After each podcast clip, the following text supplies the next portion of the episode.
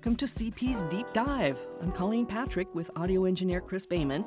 I interview authors whose books I have narrated, books written by authors making a positive difference in our world, tackling the tough challenges.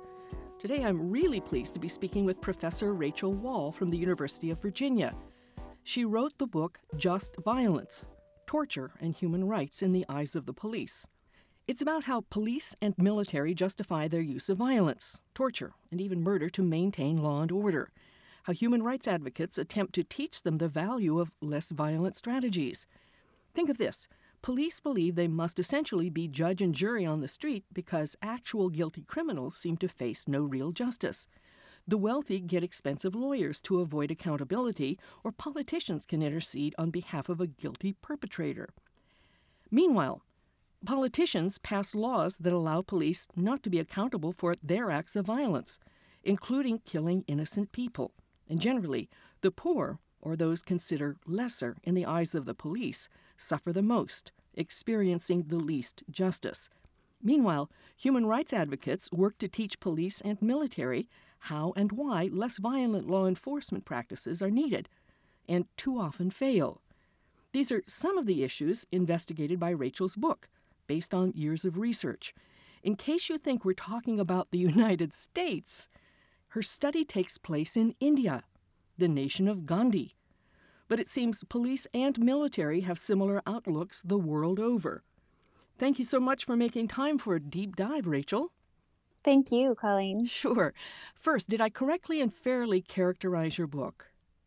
Yeah, I think what you've pointed to there is that there's really a perfect storm of beliefs about what's just and necessary and the structures and constraints within which police operate and their self interest within those structures and constraints. So it's really not just one or the other. That in India, the police I interviewed both think that in many circumstances it's good and right and necessary to use violence, and it's also in their interest to use it given the way the relationship between the police and elected officials operates in India and the way promotions occur and so forth. So, police who use violence told you that U.S. policies are their role model. Tell us about that. Several police officers they, they, they talk about the U.S. in different ways, from the most general to the more specific. Most generally, most broadly, police will reference international rhetoric and actions of the United States in order to justify their own violence in domestic settings. So, for example, police officers would say things to me like, Sometimes it is necessary to use force without a trial. Uh, the United States knew this when they tracked down Osama bin Laden. So that's a, a really general, broad use of the United States as a point of justification. Haven't they also used Abu Ghraib and yeah, and and and sometimes they're more specific. There was occasionally occasionally a police officer would say something like, "Well, I attended a training organized by the UN and we were able to visit a police station in Brooklyn and I see that police there know that sometimes you have to use violence too." So it was occasionally more specific, more often general perception that the U.S. is violent and that this legitimizes violence. Yeah, didn't they also refer to Gitmo? Um, yes, they did. There, there was an officer who who referred to the practices at Guantanamo Bay as as evidence of the what he sees as the inevitable tension between human rights and policing, essentially and U.S. policy. So they used U.S. policy to as a good example of why violence is needed. Is this correct? Yes. Yeah. They used U.S. policy as an example of the inevitability of even in a strong democracy, the necessity of violence. Tell us about some of the police you spoke to who justified the use of violence, some specific stories. So there was one officer who was quite interesting. He, uh, I interviewed him three times. He was a high-ranking police officer, Indian Police Service officer in New Delhi. He, in the first interview, was was very ambivalent. He had was very well read in political theory and understood the basis of a democratic order in which arbitrary violence is not used, but still felt as if the police needed the freedom to use violence when they saw it as necessary, regardless of what the law said. And he was kind of struggling with it, going back and forth with it. And then the second time I interviewed him, it was just a week or so after a bomb had exploded in a part of Delhi that he was responsible for, a terrorist attack at the High Court. And it was amazing to see how his ambivalence had turned into clarity about the absolute necessity of using torture. And so he said things, for example, like, uh, and I'm paraphrasing now, but it was something very close to nonviolent methods are designed for people with souls. Criminals are people without souls, and so it's not applicable. So, this sense that there are hard lines between what is necessary for regular people and what is necessary for this class apart. Um, and it was, and it was seemed to be a response to this violent act, but it, the seeds of it were already there. So, how do you declare one person with a soul and another person without a soul? How do they define such people? What I observed is that the police often justified violence by creating this imaginary category of exceptional criminals, hardened criminals, hardcore criminals. And they did this both with domestic criminals, people who, you know, are killing people or raping people without any political motivation, as well as with political criminals, with terrorists. And what would happen is they would create what seemed to be these really hard, clear lines. These are people without a soul because of the type of crime that they commit and the number of people who the crime hurts, as if it could be some kind of mathematical inevitability that this person is extreme and this person isn't. But what was really clear is that those exceptional categories helped them to create boundaries that justified the violence, but then those boundaries in practice were really quite slippery and loose. And they would say things like, well, it's really only right to use torture with hardcore criminals or with terrorists, people in this exceptional categories. But in practice in India, because of the way the criminal justice system is so broken, we have to use it with regular criminals too. So it became absolutely right only with this exceptional category that they imagined they could tell and define based on the kind of crime and the kind of person. But really, it actually justified violence on a much broader scope of people by making it sometimes right then it was only a compromise of principles rather than an absolute violation of them. And don't they feel protected when they do this, even if they kill an innocent person? Yes. Um, I think the fact that they were willing to be so honest with me is suggestive of that. I expected these officers to be much more reticent about talking about torture and extrajudicial executions, especially since they were all enrolled in a human rights course but they were quite open and that's because I think they know that it, there's very little accountability for police in India. It's not possible to take a police officer to court without prior permission of the government, and it's very hard to prosecute for torture. And some of the same situations are here in the United States, and although not precisely the same, where police, because of certain laws, are protected from being prosecuted for harming innocent people. Mm-hmm. Yes, I think that there are better laws here in the sense that an individual can take an officer to court, but there are obstacles in both countries. Being someone who supports human rights, and I think I, you do too, the reason I wanted to narrate your book was to understand how police who use unjust violence think, what they believe, to gain an understanding. And I found myself empathizing with them the way you tell their stories, I started to understand why they did what they did, even though it was a little, in my estimation, you know, sort of misguided. But they're they're facing a, a dysfunctional court situation. They're mm. facing mm. politicians and wealthy people who mm-hmm. are stacking the deck against justice. So they feel that in their heart, they're doing the country a favor by taking the actions that they do. And this includes arresting and harming protesters. Mm-hmm. Yeah, absolutely. Um, most of the human rights activists and educators who I interviewed assume that police know that what they're doing is wrong. So they try to either shame police or they try to appeal to their consciences or they try to remind them of the law. And one of the reasons that those tactics don't work, I think, is because police tend to think that what they're doing is right. They don't see justice as based on equal protections from harm. They see justice as based on helping or hurting people as they deserve. That's deeply different. While police and human rights advocates tend to see each other as adversaries, they both generally have the same goal. They both want peaceful justice. Mm-hmm. But it seems to me like the triumvirate of politicians, the wealthy, and dysfunctional courts pretty much creates a wall that prevents these goals from being attained or possibly even attainable, and yet they still focus on each other the police on human rights advocates and the advocates on police. Police also see politicians as a source of their violence, but it's also possible that police are using politicians as a way to explain the kind of violence that they don't want to justify.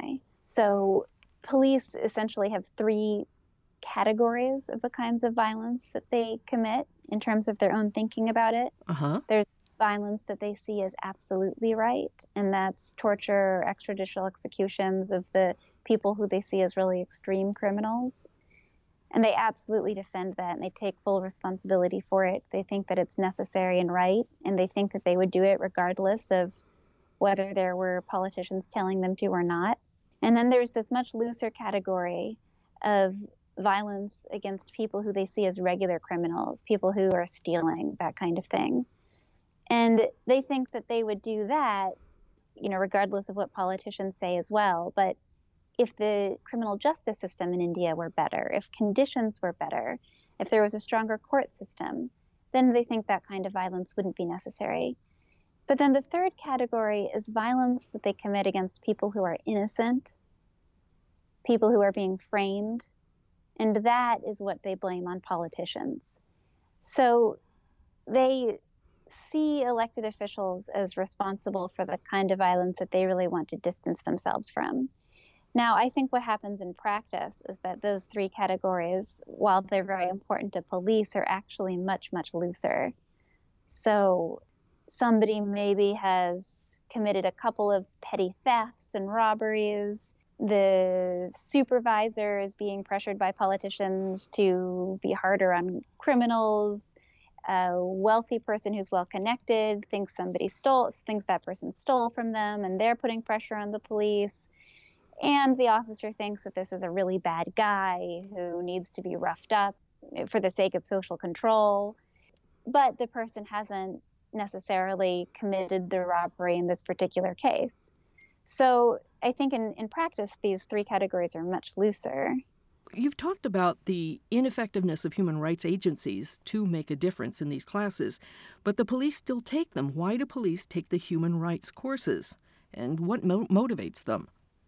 Well, first, I'll say that I don't know that human rights education is ineffective in general. I think that trying to educate large numbers of officers through distance education on the hardest topics, torture and extrajudicial execution, is not effective.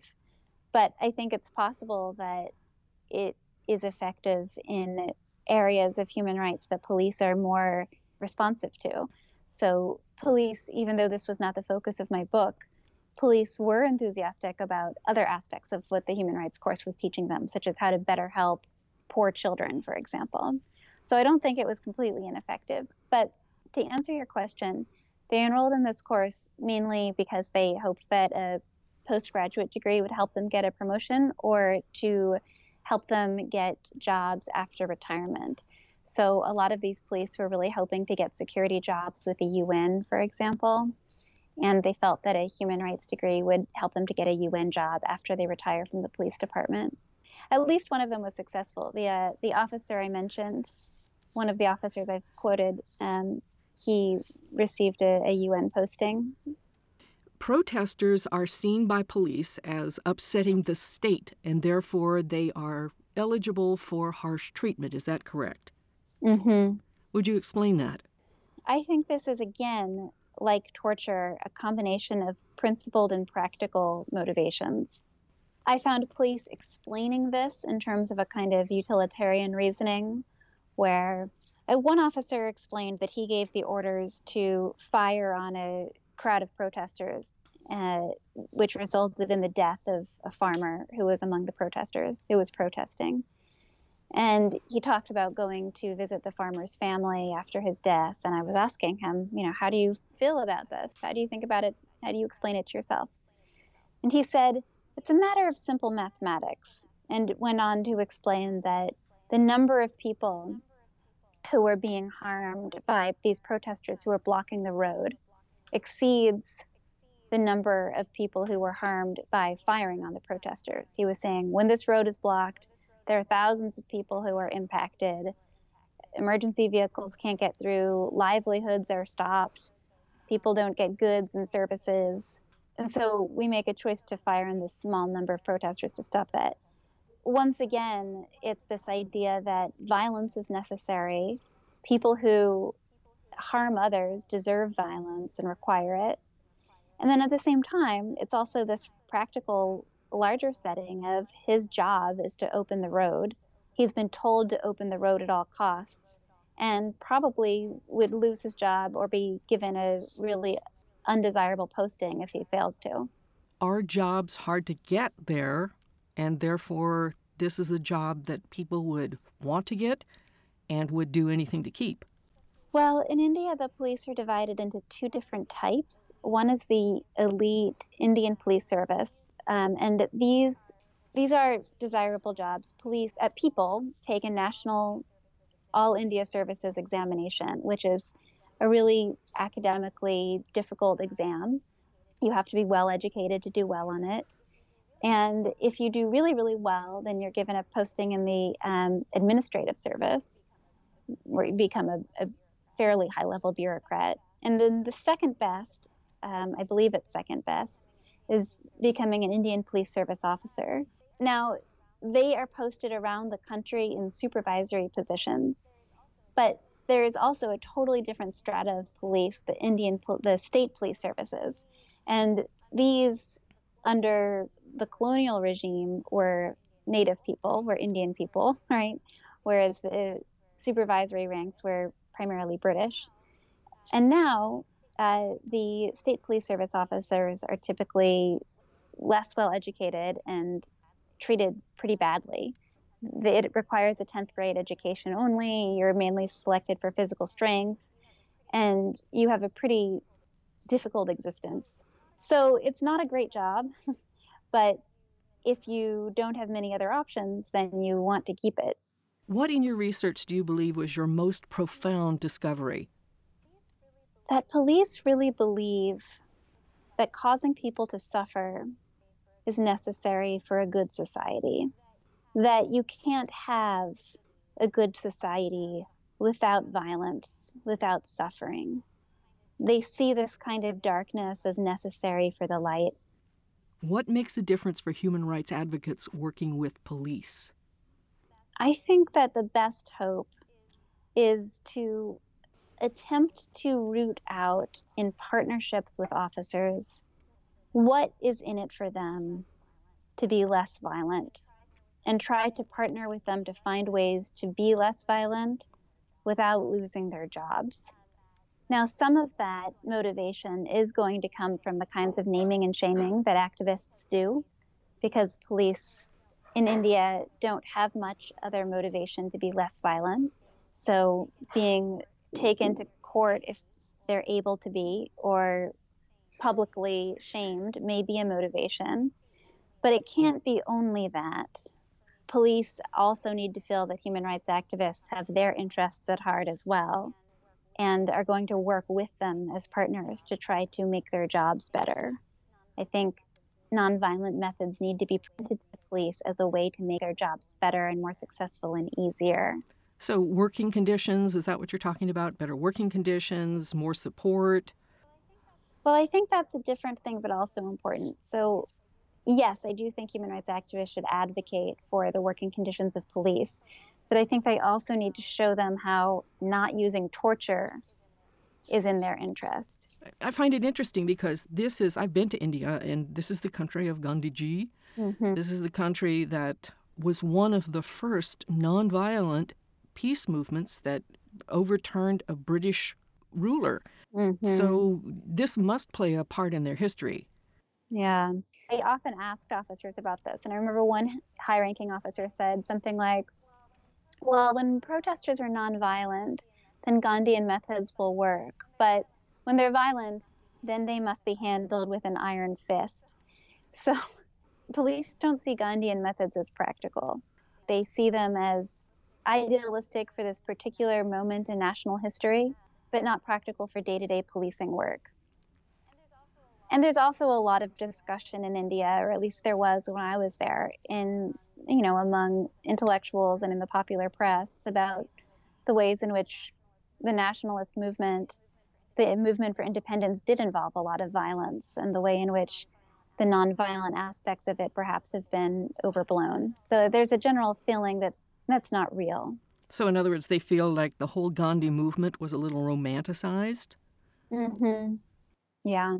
I wonder if they would feel the same way about the Nelson Mandela movement as well. Perhaps. I don't know. Yeah. What about police attitude toward human rights overall? Knight, is this a concept that they think is important, real, or even worth talking about? Do they believe there's change? There's there's hope for change regarding their treatment. Well, I remember there was one officer um, who was serving in um, Jammu and Kashmir, which is a state under that's been under emergency law since the 1950s, and police there and the military there, who have policing powers, have been extremely violent against the local majority Muslim population. And I was asking him about his experience in the course, and you know he was ambivalent, and I asked him why, and he said, "Because human rights have nothing to do with my work, Rachel." Um, I think they they see it as a set of rules and requirements that are naive and uninformed about what it actually takes to police. So, do you believe that the educators, the human rights educators, need to tap into that and show them how it actually does make a difference? I'm actually narrating a yeah. book right now that talks about that very thing. Oh, really? What book is it? The Power of Nonviolence. They take the notion that indeed it is uh, it can be overpowering for people to be strongly, sternly nonviolent. Yeah. It does make a difference, but only when there are, of course, large groups of people involved, when everybody agrees on the goals. It does and, and has made a difference. But they don't see that. Yeah. Yeah, I think that human rights educators and activists, if they want to reach police, need to partner with people who have a lot of experience in law enforcement and security.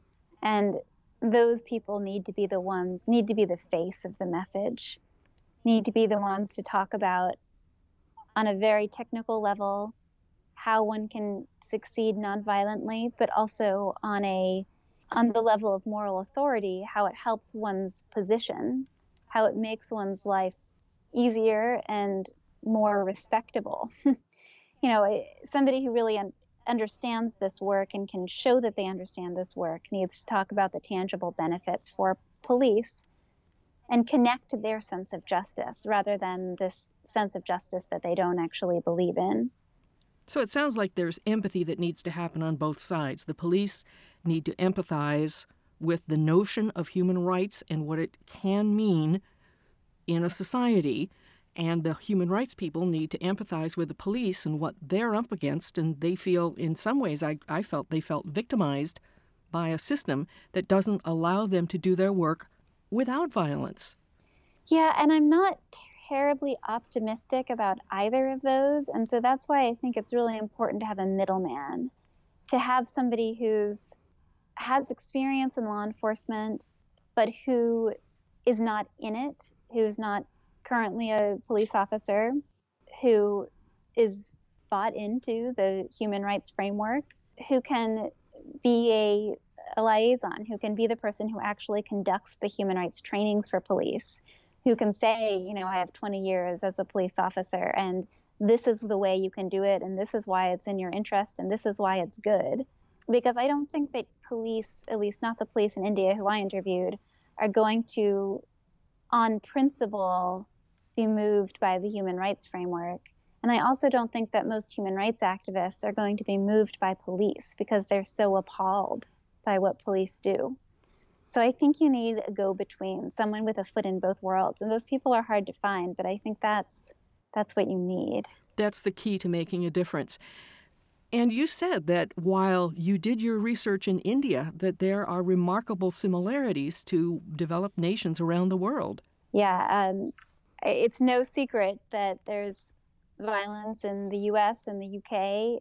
The police in d- developed democracies are violent in some ways that are similar, some ways that are different, but this is not a problem that is specific to India or to developing countries. And the militarization of police.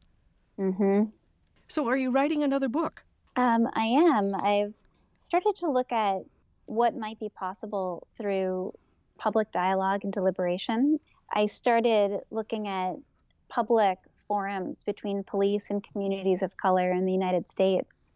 And I've become interested in what police and communities, as well as people on opposing sides of our country's political divides might be able to learn from each other through public dialogue. Sounds like a very important book. Thank you. In the fall, I'll be starting a new study looking at um, dialogues between people who voted for Trump and people who voted for Clinton. And that will be that that study will be part of the book. Terrific. Is there something that you would like to leave us with, a thought that you'd like to leave us with regarding your book that you think is very important for us to know, and also so we can make a difference? I think it's that the attempt to maintain some level of empathy or comprehension for perpetrators does not need to be antithetical to the attempt to condemn and stop violence. I think we are afraid to understand because it seems to excuse.